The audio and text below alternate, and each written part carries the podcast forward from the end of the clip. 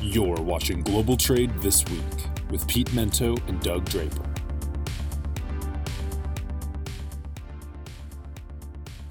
I love it. Here we are, another edition of Global Trade This Week. I am your host, Doug Draper. I reside to you in the Intermountain West of Denver, Colorado, and my co host on the other side of the uh, country is my good friend, Mr. Pete Mento. Pete, Global Trade This Week, another edition. How you doing? What the hell is Intermountain West? What what is this is new to me, buddy. Intermountain yeah, West. Yeah. So we're kind of like not all the way to the west. We're like inner mountain west. there you go. I just I explained it by restating my comment. So I don't know. Doug, sometimes I think that you and Keenan say things about Colorado just to force me to Google things after the show. Yeah. That's okay. It's all right, yeah. man. I'm, I, I learned something cool today. So Intermountain yes, West. Intermountain West. So well, you got to. How is the uh, the granite, the Great Granite State then? It's always fabulous. Um, the air is cleaner. The, um, the the people are freer. The guns are more bountiful. Uh, this is a, a kooky place, man. This is uh, for those of you who've never been to New Hampshire. Not big on rules out here. Not big on requesting permission. This is about as close to a chaos and anarchy as you're going to get in this country. But you know, mm. you get used to it. It's it's uh, yeah. it's it's a it's a fascinating place to be. But I I live in probably the only big city. But the the farther you get from this big city, the more it turns into um, sort of a Stanley Kubrick film. The farther you get away from here, so it's it's a lot of fun, buddy. It's a lot of fun. Good. All right. Stanley Kubrick Films and Intermountain West. I think that's uh, a great way to kick this show off. So, yeah, what do you got for us? Topic one. Yeah, topic one goes back to what seems to every couple of weeks we got to talk about EVs, man. We got to talk about electric vehicles, and I get to tie in global trade this week with electric vehicles. So, one of the big problems you have with building electric vehicles is you have to get the uh, rare earth minerals and the rare minerals necessary to build the batteries. And most of the necessary materials to do that, unfortunately, for those of us on this hemisphere, are in China. So it forces the United States and companies engaged in building, you know, these pretty cool cars to have to go over to that side of the world and uh, hat in hand beg for them. That's not necessarily going to be the case anymore. So it turns out that Chile, that beautiful country that is known for being pretty progressive in the way that they deal with the United States, pretty open minded, pretty cool about working with us, happens to be sitting on some of the largest deposits of rare, of available rare earth minerals in the world. So, Doug, not only do they have uh, access to rare earth minerals, they're available. Massive distinction. So, for mm-hmm for those of people who are watching, there's all kinds of rare earth materials all over the world, but it's just hard to get to them, um, hard to access them. They can get to them in Chile. People don't want to invest in the necessary mining in Chile until we have a free trade agreement, a bilateral with Chile because right now the uh, trade agreements that are in place would not give them provisional duty free treatment back and forth for not only those materials, but for the equipment necessary to get to them. Everybody wants to do it. There's bilateral support for it by, bicameral, you know, um, Democrat and conservative. The issue is, is that Harry Reid and Mitch McConnell don't want to give the necessary time on the two weeks necessary on the floor to do it. They're just slowing it down but uh, it's it's just got to happen in order for this to go. So it's strange, you know. We, we talk so much about the necessary infrastructure to do this, how we've we've got to got to have the charging. Nothing's going anywhere on this until we can actually get the the parts necessary to become truly independent. If you look at the way that this infrastructure bill was proposed and what it takes for you to get a car that lives up to the tax structure, it's got to be North American made, bud. It's got to be made by an American company and produced in North America. So mm-hmm. many of the EVs that we're talking about will not live up to the standards necessary. And a huge part of the cost of that comes from the battery. And uh, this is a way to get around that. So they better work this out.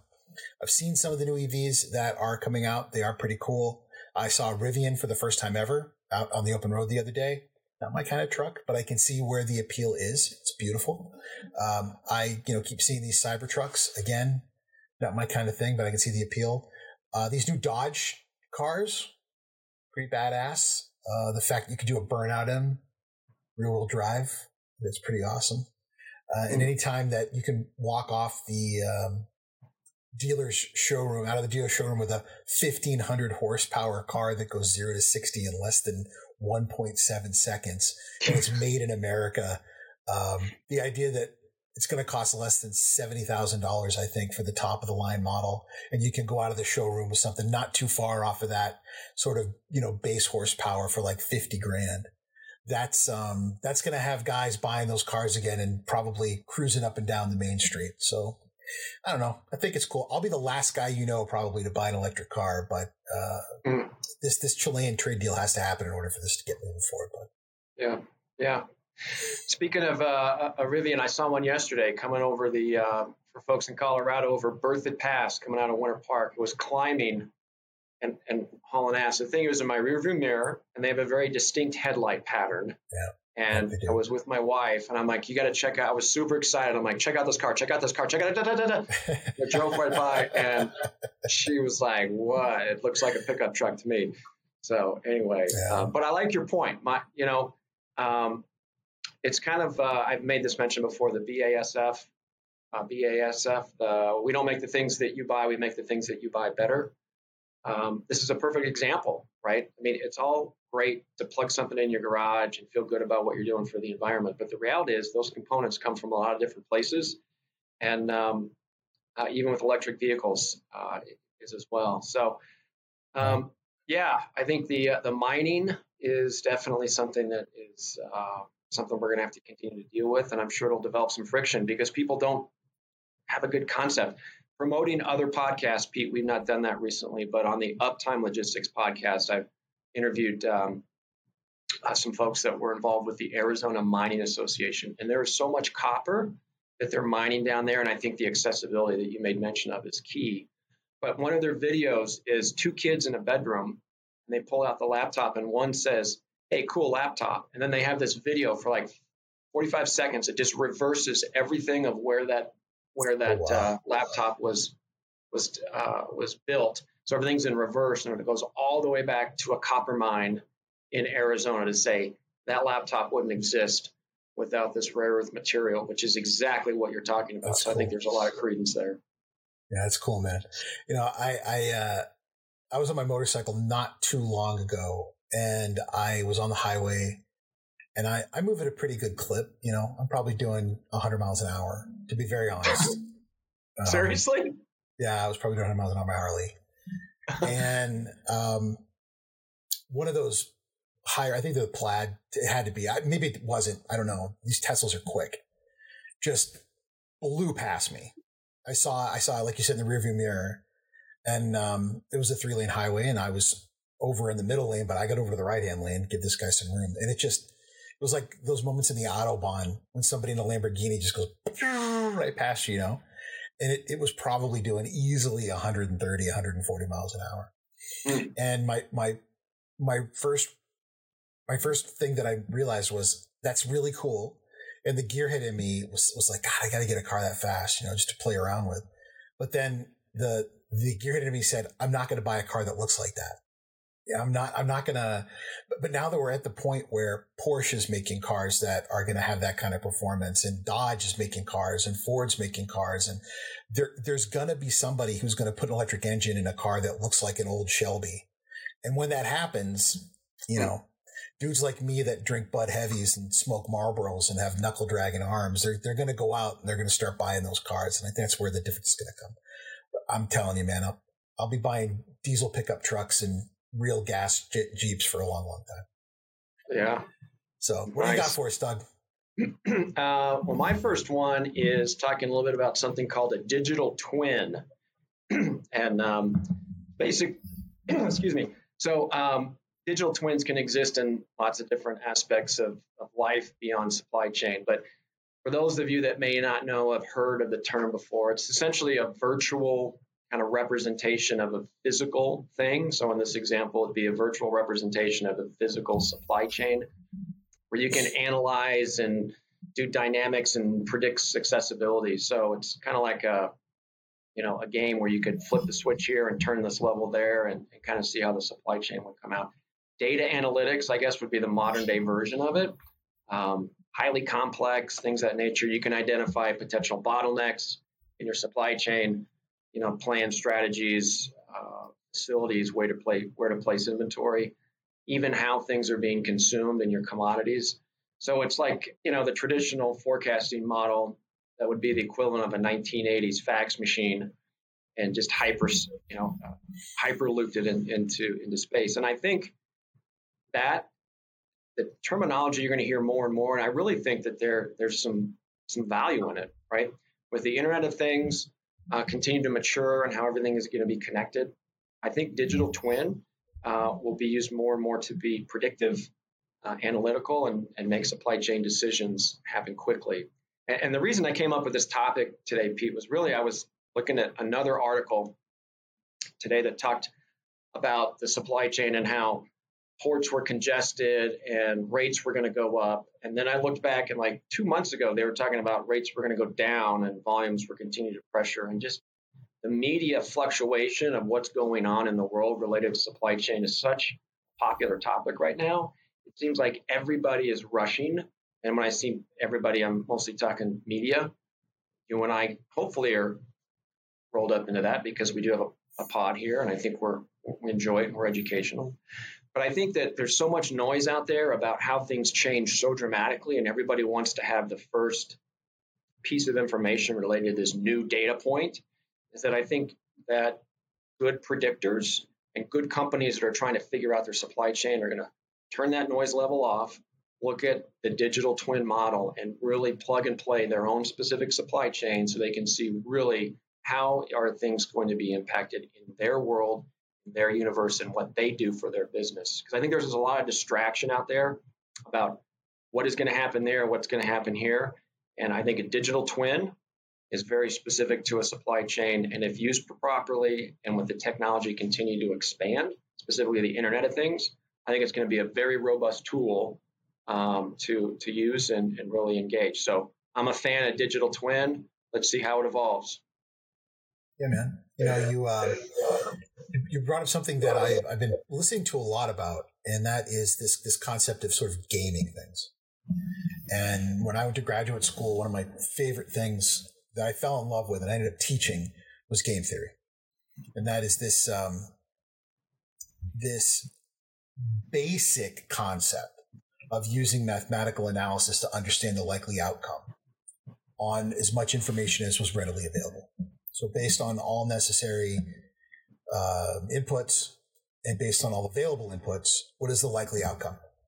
So when you have a digital twin, you should be able to game the possible outcomes, which is wonderful. We don't do a lot of it.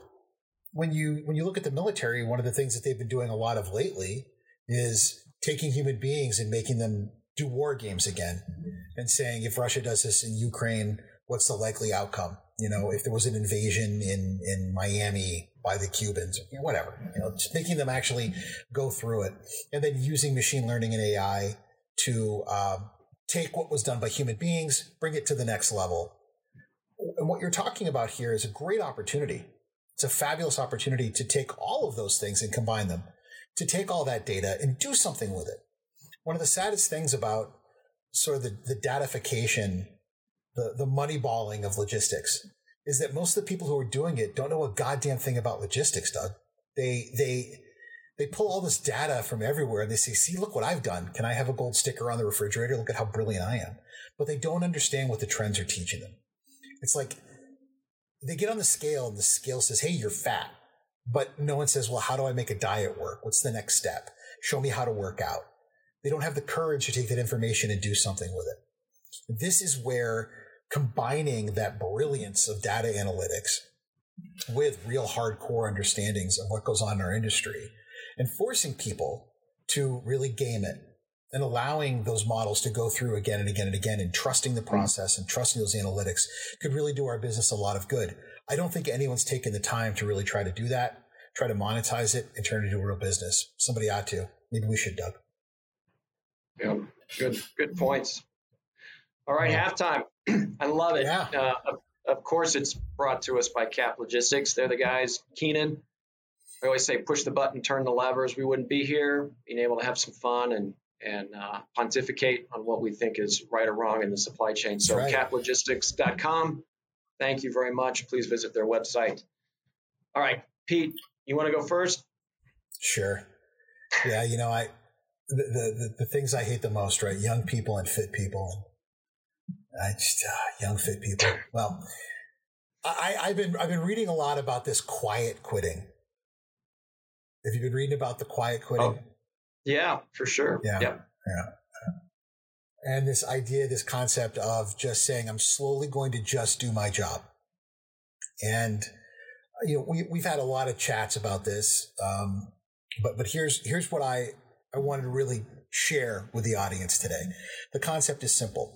I'm just going to do what I was paid to do from the time I'm paid to do it until the time I'm not paid to do it. So when, you read all these articles, Doug, that's essentially the gist. It's not I'm going to do less than I was told to do. It's that I'm not going to do more than I was told to do. So let's say you have an eight o'clock to five o'clock job in our industry, as an example. And there are very defined things that you're supposed to do. I'm going to do those defined things. I'm going to do them from eight o'clock till five o'clock. And after five o'clock, I'm not going to do them. In my experience, just doing that is pretty rare. There's a lot of people in this business that if, if we could just get a whole company of people to just commit to being focused and engaged and given a damn about churning out good quality work for eight solid hours a day, you would have a, a top five logistics firm. For everybody, operations, sales, IT, admin, HR, if everybody committed to doing their job for eight hours a day. So I would, um, I would challenge these snot nosed pains in the ass that are claiming that now I'm quiet quitting. What were you doing before? were you really committed to working or were you working five hours over a 12 hour span? Because I do understand the idea of having demanding bosses who expect you to work beyond the times that you've agreed to work. That's not fair. If you've been told by someone that you're not supposed to be working after five o'clock, then you shouldn't be working after five o'clock. And if people are being disruptive of your personal life after five o'clock, then that's something you should have a chat with them about because that is not fair. But that's part of the gig. That's part of the gig, baby. And you and I've been working for a long time. And the number of phones I've seen thrown across rooms, the number of personal holidays, birthdays, weddings, anniversaries, you name it, that have been utterly destroyed because of something that's gone wonderfully wrong in this business. I don't, I can't even keep count. I can't even keep count. I mm-hmm. gave a seminar the day after my daughter was born because she was early. I was I was I was there the day after my daughter was born in Boston, Massachusetts for expediters in Peabody, Massachusetts in front of 80 people giving an import compliance seminar sold out crowd because I had to do it. The number of times I had to fly, fly to Hong Kong, give one speech or give one meeting, get back on a plane and fly back because I had something I had to do a dozen times, or Shanghai, or Amsterdam, or Buenos Aires, or you name it. I, I this is not a business for the meek. Logistics is a business for people who are going to work very, very, very hard because the people that we do it for aren't giving us the money away for free. And I think that if you're going to do this business and you're a young person, we welcome you, but understand our expectations are going to be very high. Mm-hmm. I have nothing else to say to that, Pete, because you just nailed it all. Go go quiet quit it at like at like Morgan Stanley, dude. Like go go quiet yeah. quit at Fidelity. Don't don't come to FedEx or UPS or like CH Robinson or like one of these. Go quiet quit a truck broker. They're gonna find you like in your car crying because you're gonna get you're gonna get fired fast. Truck brokers ain't gonna put up with that stuff. We're in a warehouse. Mm. You know, why is that guy over there sitting around? We got a lot of work to do. This is not the business for that, man. It's just not the business yep. for it. Agreed. Sorry, I get Agreed. I get emotional. What do you got, man? All right. Oh, I know All what right. you have. I can't wait for this. Yes, this one I caught my attention literally just this morning. I'm like, bingo, that is the halftime. So there's this farmer. Got to give him credit. His name is Duane Hansen. He's from Nebraska. He's been growing. His whole thing is like large pumpkins, right? He's been growing large pumpkins. Went to a seminar on how to grow them, and he's been growing this one pumpkin for 10 years. And over the weekend, he set a world record by paddling down 41 miles of the Missouri River inside of this pumpkin, rowing in a pumpkin down the Missouri River. He set uh, a world record. The previous record was like 25 miles. The fact that there's even a previous record of this thing is baffling to me. It's comical. But this guy grew a pumpkin for 10 years, gored it out. He's literally inside of the pumpkin. He's in the pumpkin. And I know Keenan will put a link here to see this thing out. And he took, you know, he probably just got a paddle from a canoe that he had or, or, or whatever from like the 80s. And he's got this paddle. He's got a baseball cap on. He's got like a white beater, white t-shirt on, and he's just hauling ass down the down the river. 41 miles, right? And the two funny things on this one, first of all, Duane Hansen is a baller, dude. I think that is phenomenal to come up with that idea. the two things on this on this deal that he said is to figure out the buoyancy and where he needed to cut it and how he needed to sit, that he decided to put it into a cement pond, which you and I would call the swimming pool, to figure out the buoyancy. Yeah. And then he then he took it out and then he gored it out. But the funny thing, the most funny thing, and I got to find this to read exactly. This this is crazy. He said that he wasn't sure if he could do it because he's never been in a pumpkin before rowing down a river. And I'm like, Ugh. so when I read this whole thing, Pete, I'm thinking, you know what? As crazy as the world is, and you hear about heat, flooding, fires, craziness, the whole world, you sit here and here's this guy in Nebraska that threw himself in a pumpkin and he just rode down the river, you know? It makes me say I need to move to a small town in, in, in the Midwest and just really focus on what's important in life. But anyway, love this story. Duane Hansen, you're a big baller. Congratulations. So, so Doug, here, here's here's my response. Is there a Guinness Book of World's Record record for tandem, two people in a pumpkin? Because if there isn't, you and I are going to grow a pumpkin, and we're going to see how far we have to go. I mean, no matter, if there isn't one, just the fact that the two of us try to row together in a giant pumpkin, even if we go like 50 feet, that's the new record. Yeah. So I think that we should we should see what the record currently is, if there is one. If there isn't, we need to set the record. Yeah. Second of all, that's the Missouri River. I I live above the Merrimack River. I mean, I, it's visible from every window in my my home. Uh, I think we should we should do something on the Merrimack River where we try to grow a pumpkin on the Merrimack River. I don't think I have ten years to grow a pumpkin though, pal. That's um, yeah. that is quite Well, a I'm- feat in and of itself. Yes. I'm sure Duane will hook us up if we need to. I don't I don't know, but I love the idea. Different river, different coast, different everything, and we should do it. man, that I mean, all love and respect out to Duane for for Yeah. doing this. Uh, that's that's great. That's America right there. That's like rock and roll Yeah. cruise missiles and and the photo mat. I got to give it. I got to give it up to you, man. Way to go, Duane. Yeah. Should get Duane so I don't know where. Keenan if Keenan's gonna put it up there or down below, but there'll be a link. There will definitely be a link to go check this guy out. We need Duane on the show. Yeah. Yeah. But thank you to right. uh, to uh, Cap Logistics for keeping the show going, and that's it for halftime. You got it. All right, man.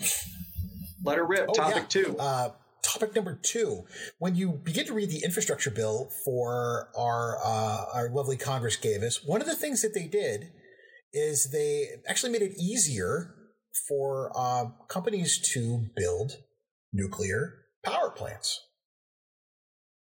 This completely caught me by surprise. I listened to three different podcasts over the course of the past week that pointed this out. They're actually quietly encouraging new construction. So most of what you hear in the news right now is about, you know, possibly a nuclear disaster in Ukraine. Um, there's a lot of talk because of the Three Mile Island uh, documentary that's out right now What people aren't talking about are the incredible scientific strides that have been taken in safety. The fact that we simply don't have problems in this country with nuclear power. Um, and that it's gotten safer and safer and safer and more and more efficient, more environmentally safe and incredibly, incredibly powerful over time. If we're going to rely on electricity to drive people all over the place, we're going to have to get the electricity from someplace. Right now in Europe, you have coal plants firing up again, and we don't need that here. Um, I was watching that Dopesick with Amy the other day, and part of it, there's people in these coal mines in like West Virginia. I, I mean, I know that's a, a, financially lucrative way to make a living, but I can't imagine it's a nice one. And I don't want to live in a country where we force people to do that or to keep people's Teslas moving. So, um, nuclear power, man, it's making a comeback. I see a real opportunity here to make electricity from it. I've spoken in the past before about electrified container vessels. This electricity has to come from someplace. Let's bring it from the, the, the, the most powerful science we have, which is splitting the atom to make electricity. The time has come, Doug. It's time for people to understand what it means and how safe it actually is. Enough. Mm-hmm. Agreed. I love it. We spoke about it a little bit, but it's the marketing, like anything else in, in the world. You got to market it because things that happened decades ago, generation ago now, related to Three Mile Island and Chernobyl, that's what's going to draw the headlines. But uh, at some point, it's going to pivot, and all the benefits you laid out uh, are real. They're happening right now, and it can it can make an impact. Dare I say it? Let the Navy run it, buddy. Let the Navy run it. All right, nice. man, take us home. What do you got, Doug? All right. Well, this one, when I when I uh, was thinking about it, I'm like, this is a very Pete Mento esque type of topic. You know, I'm usually into trucks and trains and all kinds of other stuff. So I'm queuing this one up for some good some good good feedback. So I'm going to keep mine super simple. But I was just thinking um, this this weekend uh, about all the military exercises and the intensified pressures and tactics that China has around around Taiwan. Everybody's kind of pounding their chest a little bit, and and what does that mean for for U.S. imports? And on a very simplistic way, you know, there's uncertainty in the region. Um, there's a really long runway, so to speak, as far as doing any negotiations with Taiwan to have some stability there. Um, and, and, the big picture is that we've made a commitment to say we will stand by Taiwan. Um, so we've kind of drawn a line in the sand to some degree when Biden made that, when we had some of our politicians go over and and and uh, be on soil. So we kind of got this triangle of Taiwan, US, China. We're trying to negotiate with everybody at once and nobody all at the same time. And what that means is uncertainty. And when people have uncertainty, um, they can start to panic. So I think that what's going to happen is there's going to be the equivalent of panic, panic buying to some degree. You know, uh, the best uh, uh, thing that we've seen in the past is the toilet paper craziness. Now, I'm not saying there's going to be a toilet paper run out of Taiwan. But if you think about that same concept, when there's uncertainty, there will be panic buying. So there will be a stress on the supply chain in Taiwan. Whether something actually happens or not, it's the potential of something happening, positive or negative. So um, the forward lean on this one, Pete, is we, you and I made this comment years ago, uh, pre-COVID, is you better have a plan B because sourcing in Taiwan is going to be a little bit crazy. And if you are a company that has a tough or a, a tight supply chain in Taiwan, you better be hyper focused on what the plan is there um, specifically. So if you have different things you're working on and your product comes and touches or goes through Taiwan, you better focus there or you're going to have uh, potential problems moving forward. So um, it's going to continue to be a discussion. Right now, it's political in nature, but you're going to see the direct implications of, of products and tangible things coming out of that market pretty quick. Yeah. Uh, it's going to be more than quiet political too. I think that the whole world is watching. It's just not us. It's it's weird how everyone just slowly let it happen in Taiwan. Let the semiconductor thing be so based in Taiwan, and how we allowed over decades for it to almost become not single source, but but damn near. And now the United States is going to be investing billions and billions and billions and billions and billions of dollars to bring it back home. And we're hearing that best case 10 years, maybe quicker on some of the stuff, but best case about a decade. And that's why, Doug, I'm going to make a big prediction. 10 years from now, China's going to continue to buzz around and be obnoxious, but they're not going to do it. 10 years. 10 Hmm. years is a blink in the eyes to Xi Jinping. 10 years. As soon as America starts its fab plants, as soon as things start to go okay here, we're going to let them invade. Mm.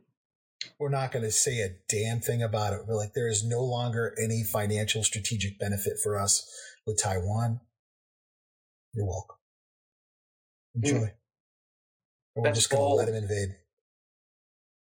We're going to let him invade. And then we're going to say to the rest of the world, who needs, uh, who needs chips? We're open. You should, yeah. Wow. That I had not even thought of that, and it makes a lot of sense. As disheartening as it may, um, I can see why it would make sense. We're going to let them invade. And if Taiwan's smart, they're going to see it coming and they're going to work something out. And before those 10 years, they're going to come up with some kind of a treaty and uh, it's all going to be okay. Mm. I'm telling you, man, we're going to let them invade. We're going to say you no longer serve any purpose to us other than a political bargaining chip. Strong do what they will, but weak accept what they must. 10 Yeah. Interesting. Well, when you're on a boat somewhere and I'm on a beach, you'll have to call me and uh, in ten years, and we'll, we'll talk about it. dude, I'll still be working. These kids are expensive. What are you Mm. crazy? I mean, Nice. someone's got to teach Keenan how to shave in ten years. It's not. I love it. And with that, uh, that's gonna do it for another fantastic episode of Global Trade this week, brought to you by our great friends at Cap Logistics. As always, Keenan's back in the booth, making it all happen. And uh, I was fortunate enough to have my good friend Doug with me. Um, and we'll see you again next week another great episode. Doug, thank you so much. I can't wait for another one. I'll see you next week. Absolutely. Thanks. Okay. Thanks, Pete. Bye, bud.